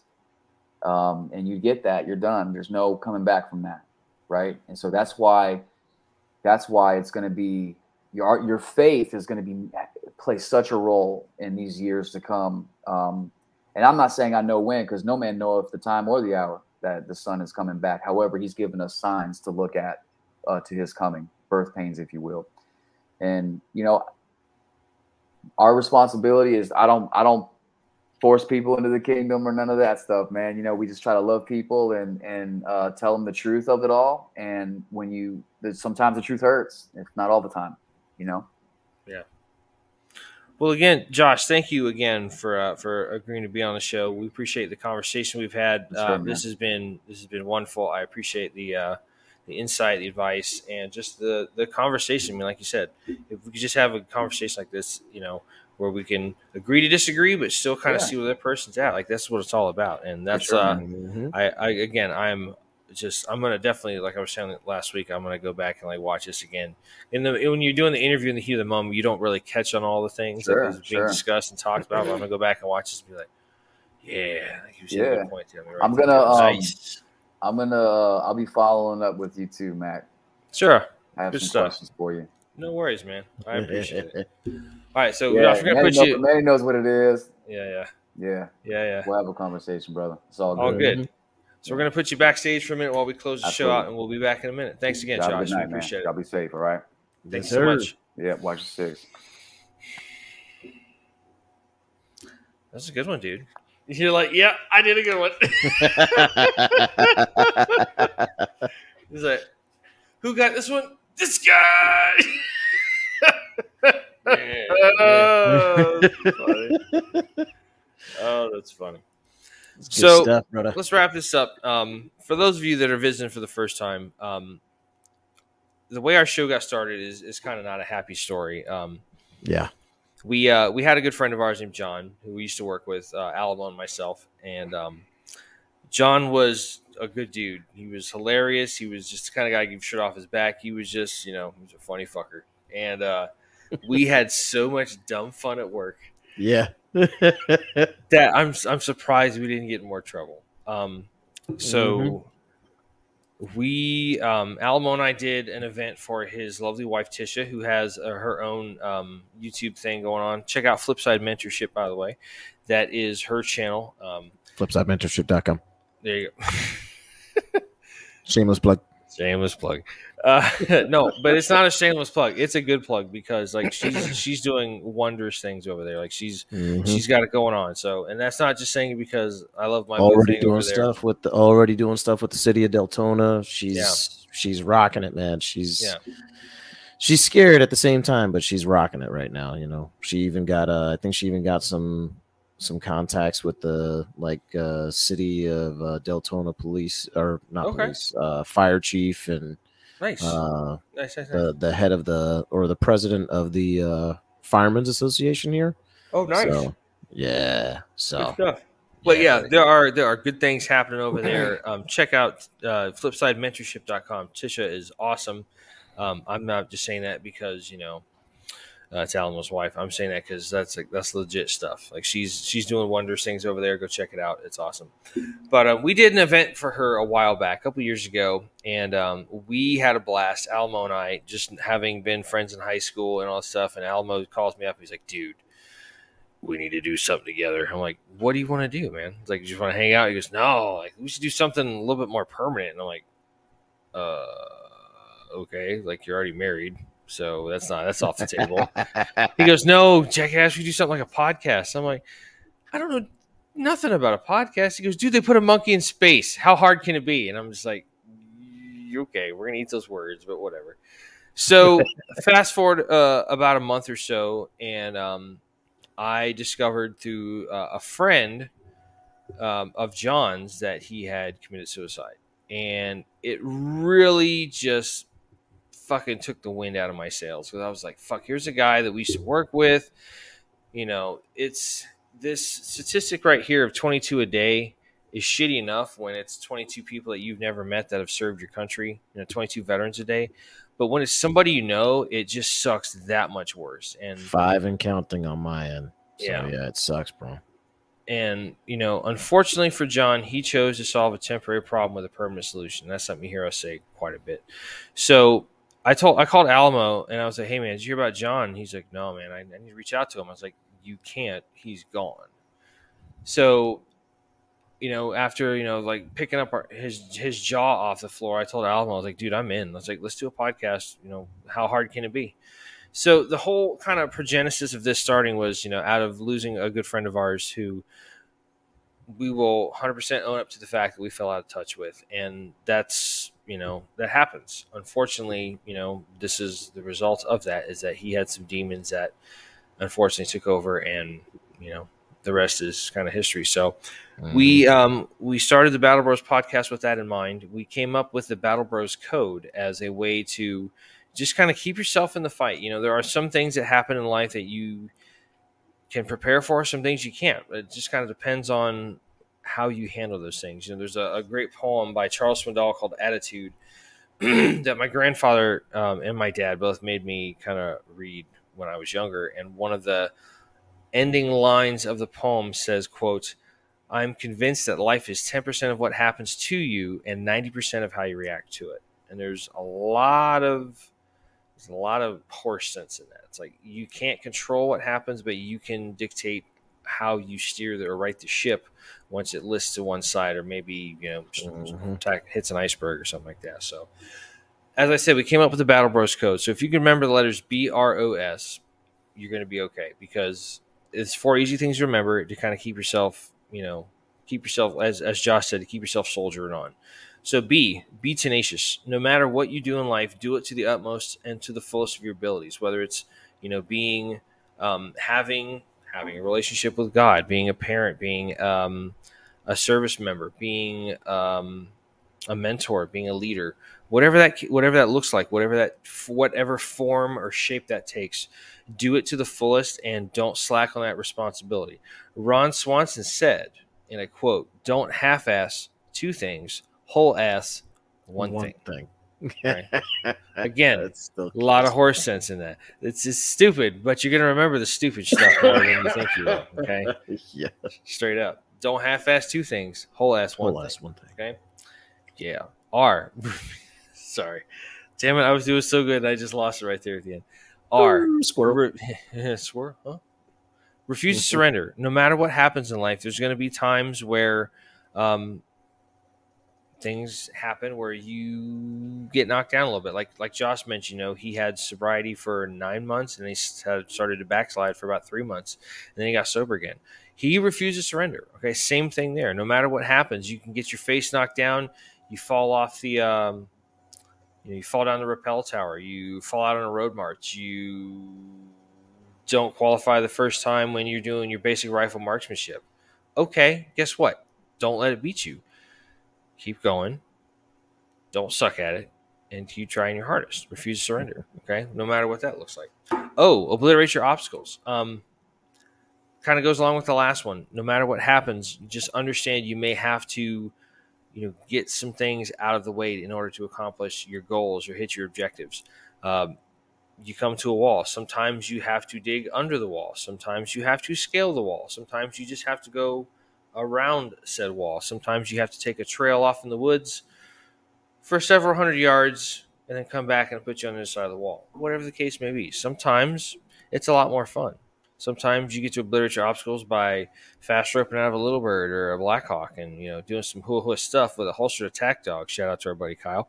Um, sometimes you uh, get to breach the door with some c4s in bangalore. Sometimes you get to uh, do what this guy did and just back a Stryker into stuff and hey hey sarge yeah. you made a hole there's a there's a there's a Stryker size hole there Heck yeah! you can send the whole platoon in in about 30 seconds it's awesome whatever the case, whatever that looks like, you know, just remember to keep yourself on the path of your, of accomplishment of what you're trying to achieve. Um, obliterate your obstacles. You know, don't don't ever stop trying to hit the OBJ on that one. Hit the X. Lastly, and most importantly, seek out help in a time of need. S. Um, as you've heard us say many times in the show, you know, we would love it if we didn't have the show if Josh or uh, excuse me, that's incorrect. If if John was able to get some help and talk to somebody, you know, if we didn't do the show and it meant John was still around, I'd take that in a heartbeat. That's not the world we live in. John has Yeah. unfortunately left us, and that's a shame because he was a guy worth knowing. He was. Every time I think about John, we just giggle you know, Alamo and I will sit here and talk about John's story, and and Alamo does a really good impersonation. He's like, "Dude, let's go get a beer," and he just sounds, and it sounds just like him, and it's just like, damn it, it's so good. Good old John, man. But- Yeah. Just remember, help comes in a lot of different shapes, um, forms, and um, and, and methods.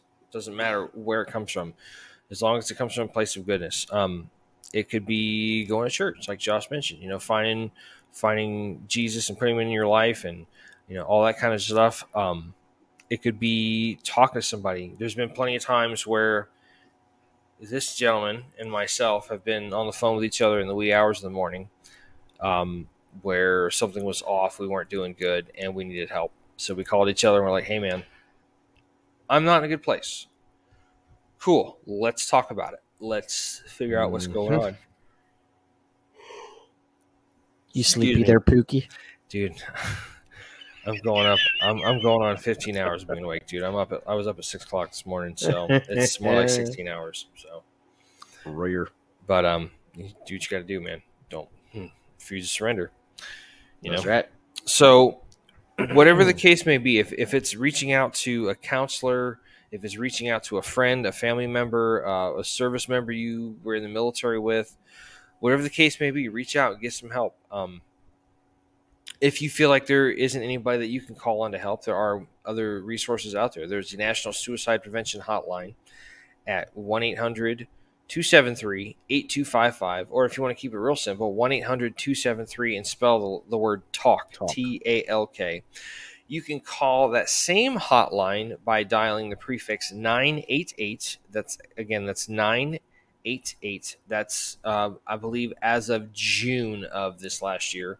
Um, which is great because Yes. you can you can call either of those numbers. You can text nine eight eight, and they can have somebody send a text message. This is how technology has kind of you know advanced us and you know Mhm. allowed us to get access to a lot of different things. But you, you get on there, you tell somebody you need help, and they have trained professionals twenty four hours a day, seven days a week that will talk to you, get you some help you need. Um, everybody deserves to have their story told. Everybody deserves to be here to tell said story. So don't feel like there's no one here for you. There's always somebody.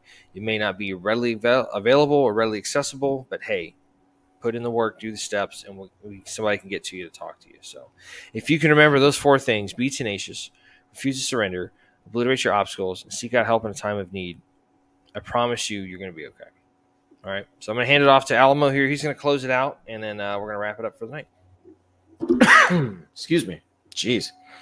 Um, if you'd like to go ahead and catch us over on the on the uh, social media, you can catch us over at facebook.com slash battle bros dot podcast. You can also catch us on the Instagram at battle bros underscore podcast. You can find us over on the Twitter. Um, all you got to do is look us up under Battle Bro at Battle Bros PC. Um, if you'd like to contact us, you can contact us on either one of those platforms to include our Gmail, which is battlebrospc at gmail.com. Um, if you'd like to catch us on the audio platforms, I recommend that just, you know, especially uh, if you're in vehicles all day. Uh, don't watch us on YouTube. That that's kind of illegal. Um, but definitely catch the de- yeah, definitely listen to us. Um, you could do that over on Spotify. You could do that on Anchor, um, which is now, I believe, uh, Spotify for podcasters. Interestingly enough, um, They have remarketed and rebranded. So yeah. correct. You can do that on. Um, you could do that on um, iHeartRadio, Audible, Amazon Music, and uh, pretty much anywhere you actually catch podcasts. We're we are streamlined now, folks. Um, we're out also- there. We're semi-famous. By that I mean a little bit. semi-famous. If um, if you would like to catch us on a platform other than say the YouTube, which you'd be watching us on right now, you can also catch us on Rumble.com, and in the search bar, go ahead and search Battle Bros, all one word, lowercase, and you'll find not only our channel, but you'll find every single episode that gets uploaded right onto the YouTube right there every single week. Um, other than that, I mean, I I don't really got nothing else, brother. Cool. Sorry. Just check my phone's over here pinging a little bit. So, uh, thanks again to everybody out there for uh, watching, whether it's your first time, whether it's your uh, second or subsequent times for checking us out. Uh, we are humbly appreciative of you giving us support and love. Just remember, it's not always about you, it's about the person after you down the line that might need to hear the message.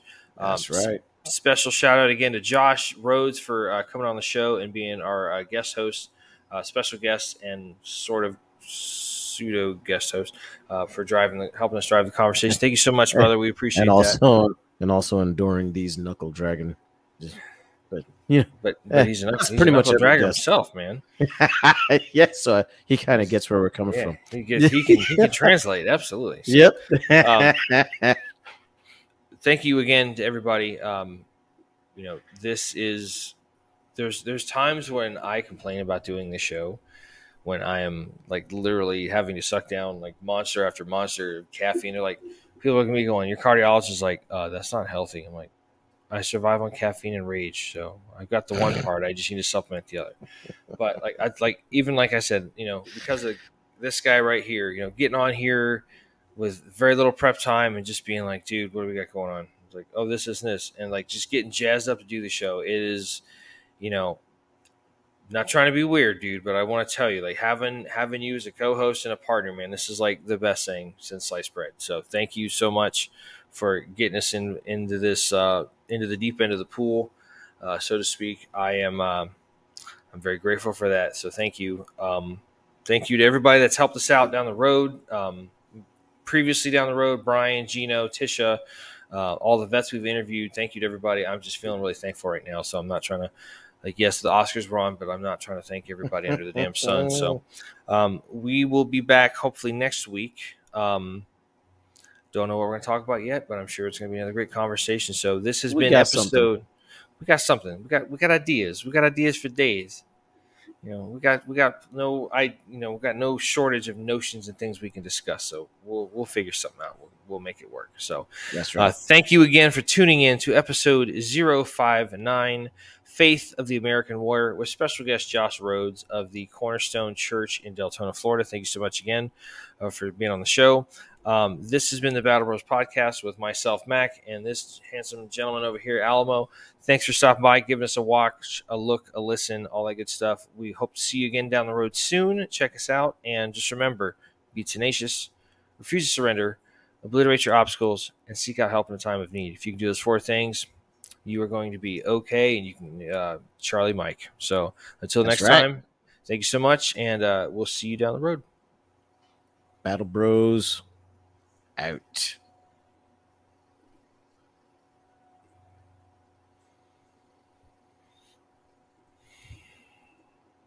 That took a